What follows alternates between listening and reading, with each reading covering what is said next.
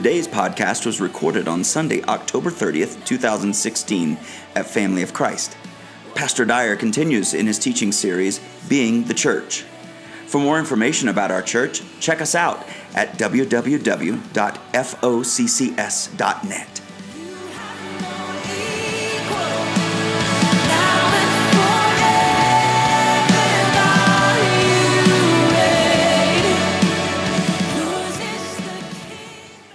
So, again, good morning and welcome. I'm Pastor David Dyer, and it is my distinct honor and pleasure to teach you this morning, to open up God's holy word, to look here in 1 Timothy chapter 3, and go through and be fed by the Spirit of the living God as He transforms our lives from mere lowly bodies into servants of the living God, disciples who feed on His word, who are encouraged by it, and who live it out in transformed lives. This morning, I want to begin in verse 16. Because the foundation for what we're going to look at this morning has to do with a clear understanding of what is the purpose of the church. Being the church is a lot different than going to church.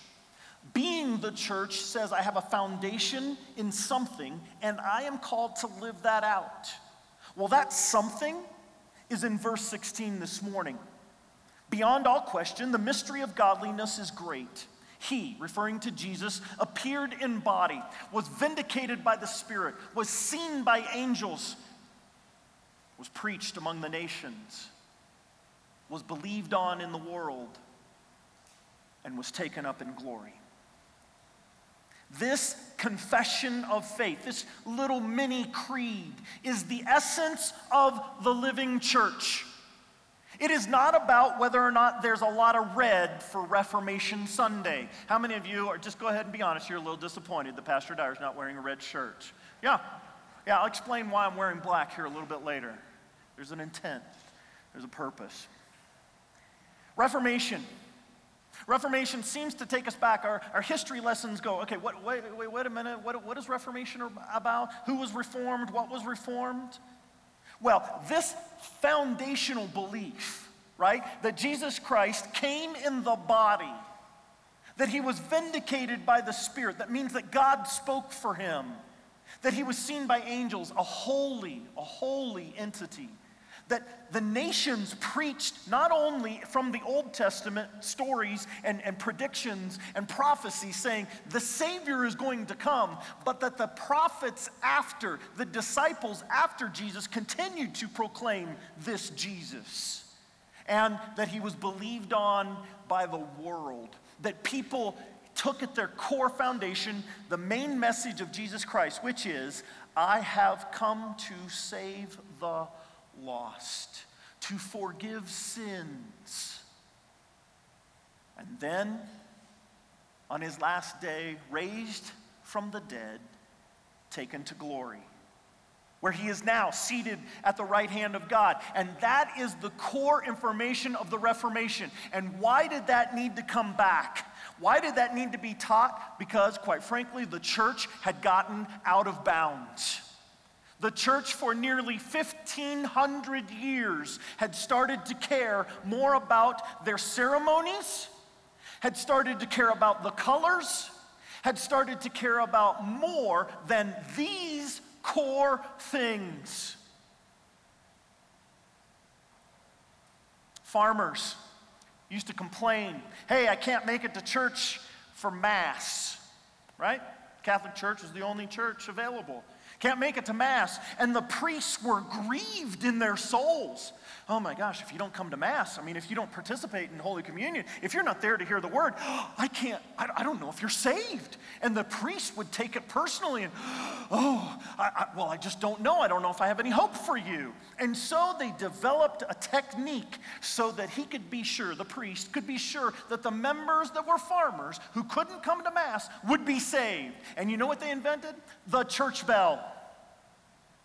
No, seriously, this is where church towers with bells in them because when the priest would say, On the night when our Lord and Savior Jesus Christ was betrayed, he took bread, he broke it, he gave it to his disciples, and said, Take and eat. Ding! And they'd ring the bell. And then they'd go, in the same way also, he took the cup, and when he had given thanks, he gave it to his disciples, saying, Drink of it, all of you. This is my blood of the New Testament. Ding! And the priest slept so much better that night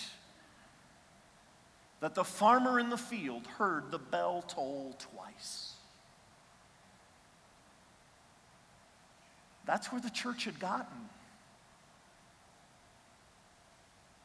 Those in Rome and other places wanted a new cathedral, and they said, You know what? I bet we can convince people that their sin, they're so guilty that we need to raise a little extra money. Hmm, wonder what we could come up with. Oh, I know. How about you pay for forgiveness? They're called indulgences. And that's where the church had gotten. Pay for the forgiveness of your sin. Just hear a bell and it's all good. Where's the heart? Where's the commitment? Where's the discipling?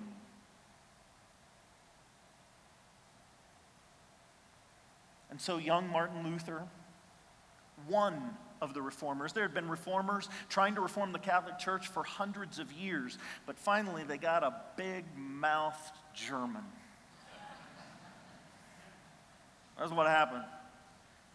God rolled out the big guns. I mean, a guy who early on in life wanted to be uh, a lawyer.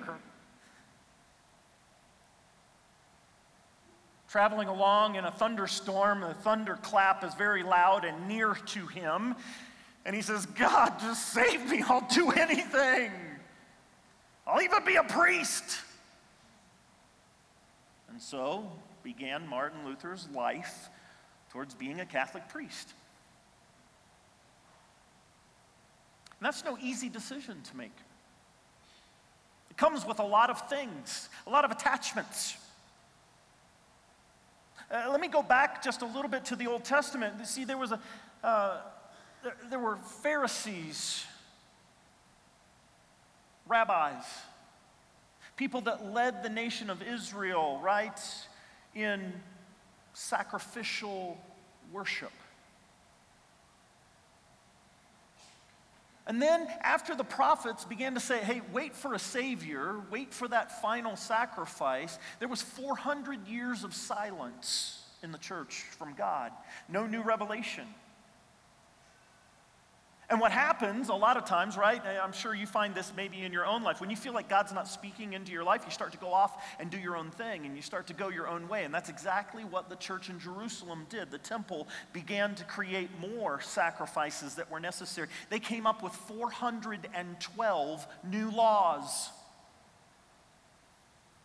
So that when we get to the time of the New Testament and we hear about a man named Saul, was a great rabbi, a great teacher, a great man of God. He was keeping all 412 laws. And so when Jesus comes on the scene and Jesus goes, You don't need to follow all of that. No, you need to believe in me. The church went, Oh, how can we control behavior? If they don't follow the 412 laws, Jesus seems to be just giving them a pass. What do you mean forgiveness of sins? That's too easy. And so the temple got away. And Saul thought that he was so godly, he led a group of people to kill these newfangled Christians. This is how far the church had gotten away. So God reformed Saul, gave him a new name. We now know him as the Apostle Paul. He too was struck down in a great kind of storm, blinded, and God saying, Saul, Saul, why do you persecute me? Go, receive your sight in a couple of days. And then Saul changed his name and spent three years learning before he began to proclaim the gospel to the known world on four, five, six missionary trips, planting church after church, which is where we find ourselves this morning with this text. 1 Timothy in Ephesus, where Timothy is the young new pastor. And Paul has been preaching this this as foundation. That Jesus came, that he was uh, filled with the Spirit, that he is recognized by God and filled by God, that he is used by God, and that this is the name that we preach and teach. Forgiveness of sins is where we are going, and there is no other truth. Quite frankly, it does not matter whether we wear red, but preach this truth And so, Paul writes this letter to Timothy because he's a young pastor trying to lead this congregation, trying to be reformed, if you will, that they get away from the old sacrificial system, that they get away from the backbiting and the gossip and the nitpicking, but that they are encouraging this young pastor. And let me tell you, it's a good thing that we get in Scripture what encouragement of a pastor means. Because let me tell you, this job's no picnic. And I'm telling you, I know your job's no picnic.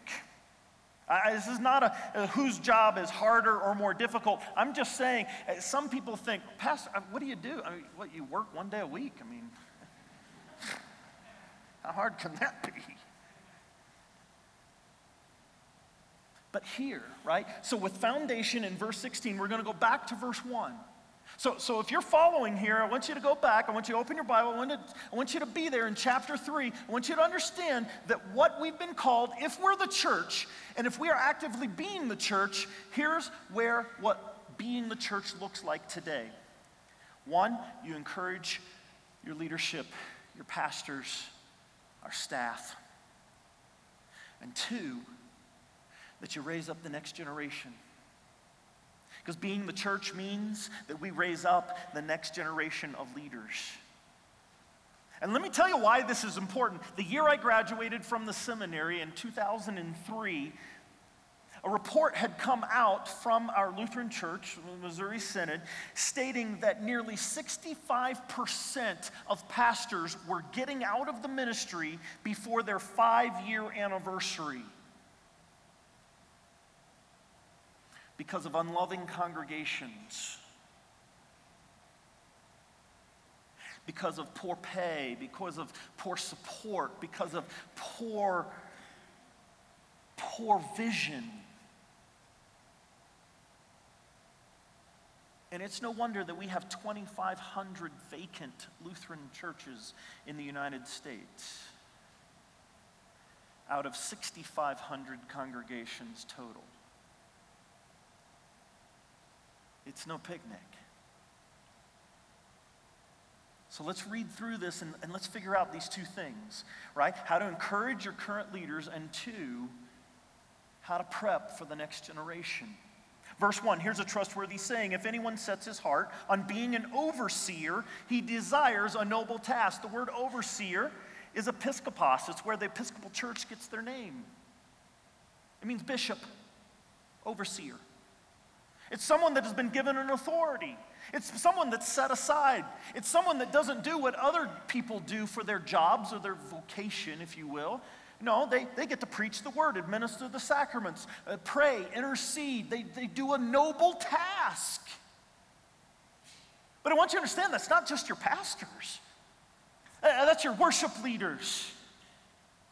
That's those who lead your kids in, in, your student ministry and those who lead our kids in children's ministries. It's those who work behind the scenes in ministry support. It's, it's those that unstop toilets. It, it, they have a noble task.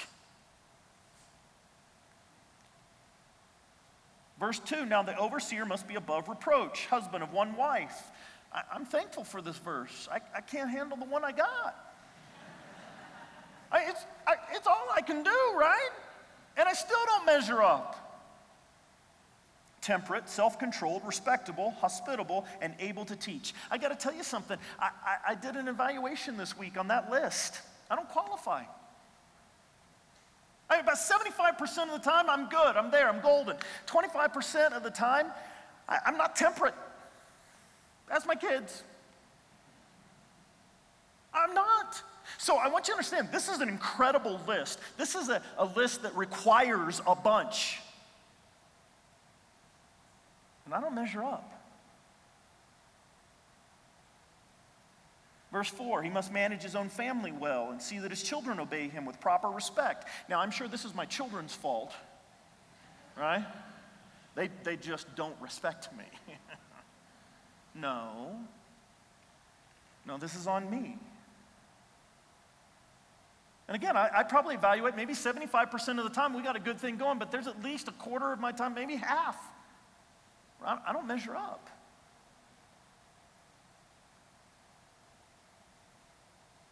He must not be a recent convert or may become conceited, fall under the same judgment as the devil. I'm not a recent convert. He must also have a good reputation with outsiders so that he will not fall into disgrace and into the devil's trap. Again, I, I think sometimes great, other times I don't measure up. Our staff doesn't always measure up. The leaders that God has set before you, we don't always measure up. I'm going to tell you, you know where we go? We go to verse 16. You see, when we don't measure up, we fall on God's grace. When we look around us and go, man, my faith's not even strong enough. I, everything is switching and moving around, and man, I, I don't even know if I trust God anymore. In those moments, in those times, you know where we're standing? We're standing on God's grace. And I want you to understand something. That's where He wants you to.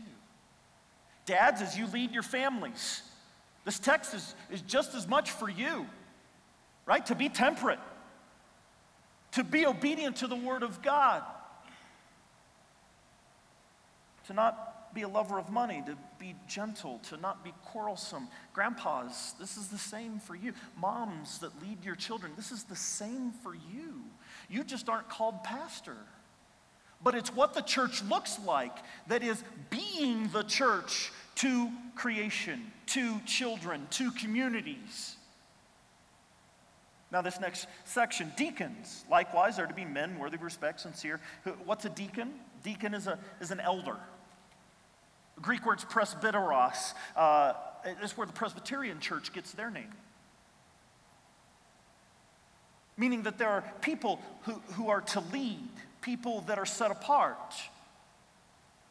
Now, in our church body, we have pastors and we have elders, and elders are lay leaders, usually, people that have been raised up. And, and here's the qualifications for them worthy of respect, sincere, not indulging in much wine, not pursuing dishonest gain. Verse 9, they must keep hold of the deep truths of the faith with a clear conscience. Verse 10, they must first be tested, and then if there's nothing against them, let them serve as deacons. All of our elders are tested. Once a name is, is we have an opening, the, their name is suggested, I, I do my investigative work. I go see what people have to say about them, whether or not in, in professional life they're respected. I, I listen, I, I, see what kind of Bible studies they are in or, or have they taught before. They, they go through the rigor. They don't know it, but I do my job. And if we asked all six of our elders, do they qualify? My guess is, is there's not a single one of them that would say, oh, yeah, I, I got it.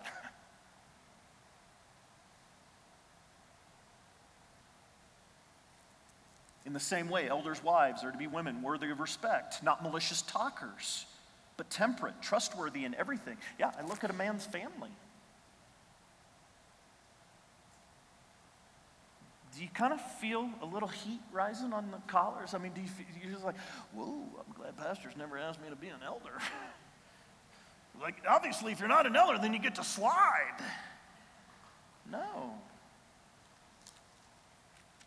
Husband of one wife, manages children, household well, same kind of qualifications. Verse 13 those who've served well gain an excellent standing and great assurance in their faith. I would hope this would be for every family. That you would live your life of faith in such a way that you are generally respected by your neighbors and your coworkers. Because that's always a good thing to hear, right? When your neighbor goes, Wow, you, you kind of stepped up to the plate. That's awesome. And you go, Good. It means somebody's noticing, right? And somebody's watching. Now, verse 14 is actually the verse to explain the whole point of why we've been here in 1 Timothy. It's although I hope to come to you soon, I'm writing you these instructions so that if I'm delayed, you will know how people ought to conduct themselves in God's household. This is how we're supposed to be.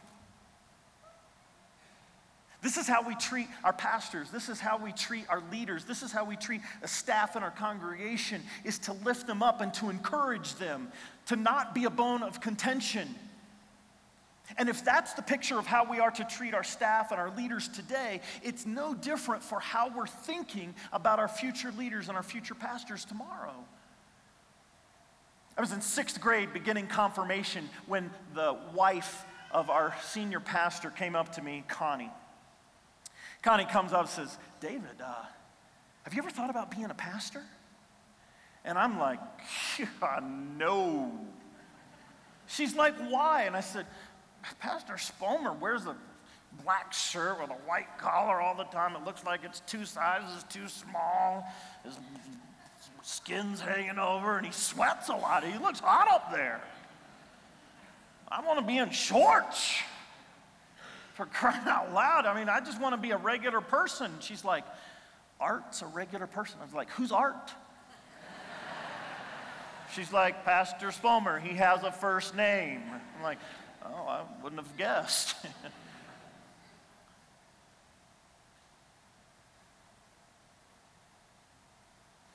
then I went to work at a summer camp, and my fellow staff at the end of the summer, hey, have you ever thought about being a pastor?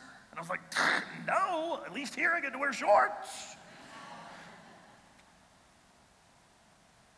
and on into graduate school, and I was going to be a camp director, and, and people said, you, you have a gift with, with teaching and praying with people. Have you ever thought about being a pastor? Like, no.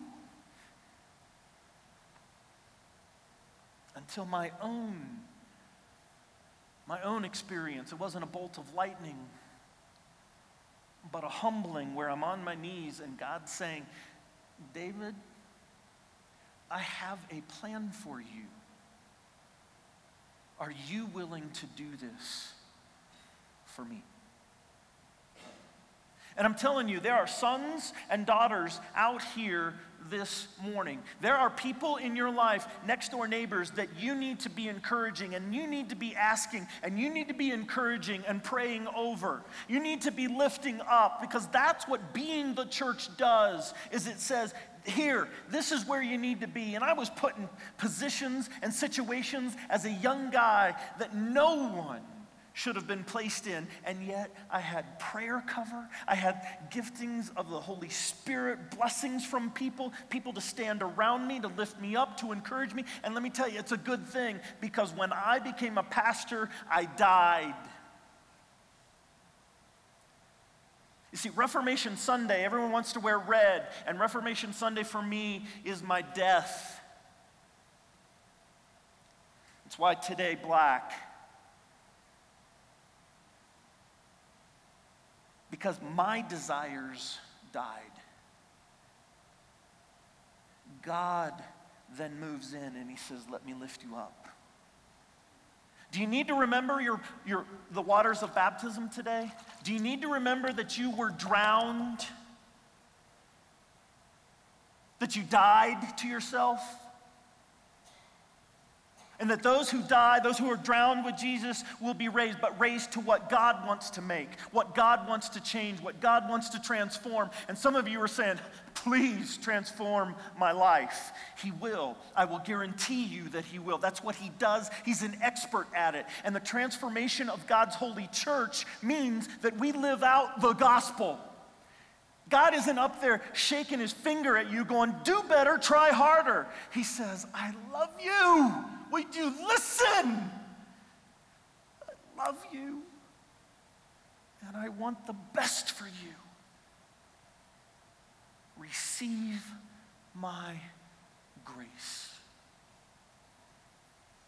The story of the Reformation is our collective story that we who are dead are transformed.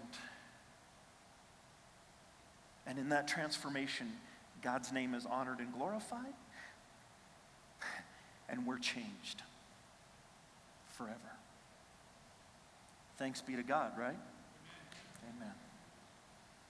And now may this word of the Lord truly strengthen your hearts and minds in Christ Jesus until his return to take us home.